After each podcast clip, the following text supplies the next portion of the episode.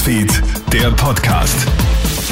Hi, schönen Abend aus der Kronhit Nachrichtenredaktion. Felix Jäger hier mit deinem News Update. Grünes Licht für die Kinder-Corona-Impfung. In den USA werden jetzt auch die 5- bis 11-Jährigen Corona geimpft. Die Gesundheitsbehörde hat gestern Abend den Impfstoff von BioNTech Pfizer für diese Altersgruppe freigegeben. Noch am selben Abend sind dann bereits die ersten jüngeren Kids geimpft worden. In dieser Altersgruppe wird ein Drittel der bei Erwachsenen üblichen Dosierung verabreicht. Der Impfschutz liegt laut Studie bei den 5- bis 11-Jährigen bei rund 91 Prozent. Sozialmedizin Mediziner und Impfstoffexperte Michael Kunze. Wir impfen Kinder im Allgemeinen, zum Beispiel auch bei der FSME mit einer geringeren Dosis.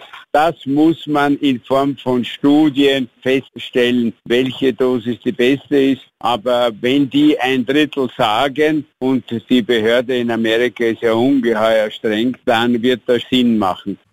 Muss man in Wien morgen wieder mit Corona-Verschärfungen rechnen? Bürgermeister Michael Ludwig trifft sich morgen wieder mit Fachleuten, um über neue Maßnahmen zu beraten. Die Zahl der Neuinfektionen in Wien ist mit 805 Fällen in den letzten 24 Stunden weiter hoch.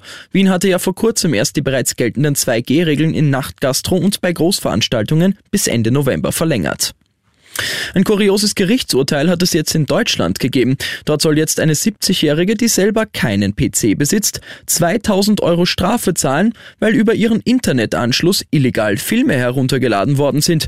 Die Frau hat den Umgang mit dem PC allerdings nie gelernt. Ihr Sohn hatte aber den Internetanschluss für alle Bewohner des Wohnhauses zugänglich gemacht. Ein Schuldiger hat sich nicht gemeldet. Da die Frau keinen anderen Verdächtigen nennen kann, soll jetzt sie die Strafe zahlen. Das Gericht begründet die Strafe damit, dass die Frau die Filme Filme auch über einen anderen PC heruntergeladen haben kann.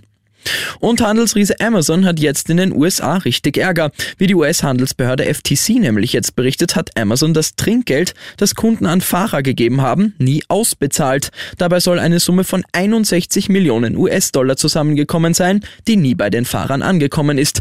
Nach lauten Protesten hat Amazon das Geld jetzt aber doch freigegeben. Jetzt erhalten die Fahrer im Durchschnitt 422 Dollar Trinkgeld überwiesen. Ein Fahrer muss einen Kunden aber besonders glücklich gemacht haben. Ihm steht eine 28.000 Dollar Trinkgeldüberweisung eines Kunden zu. Ich wünsche dir noch einen schönen Abend.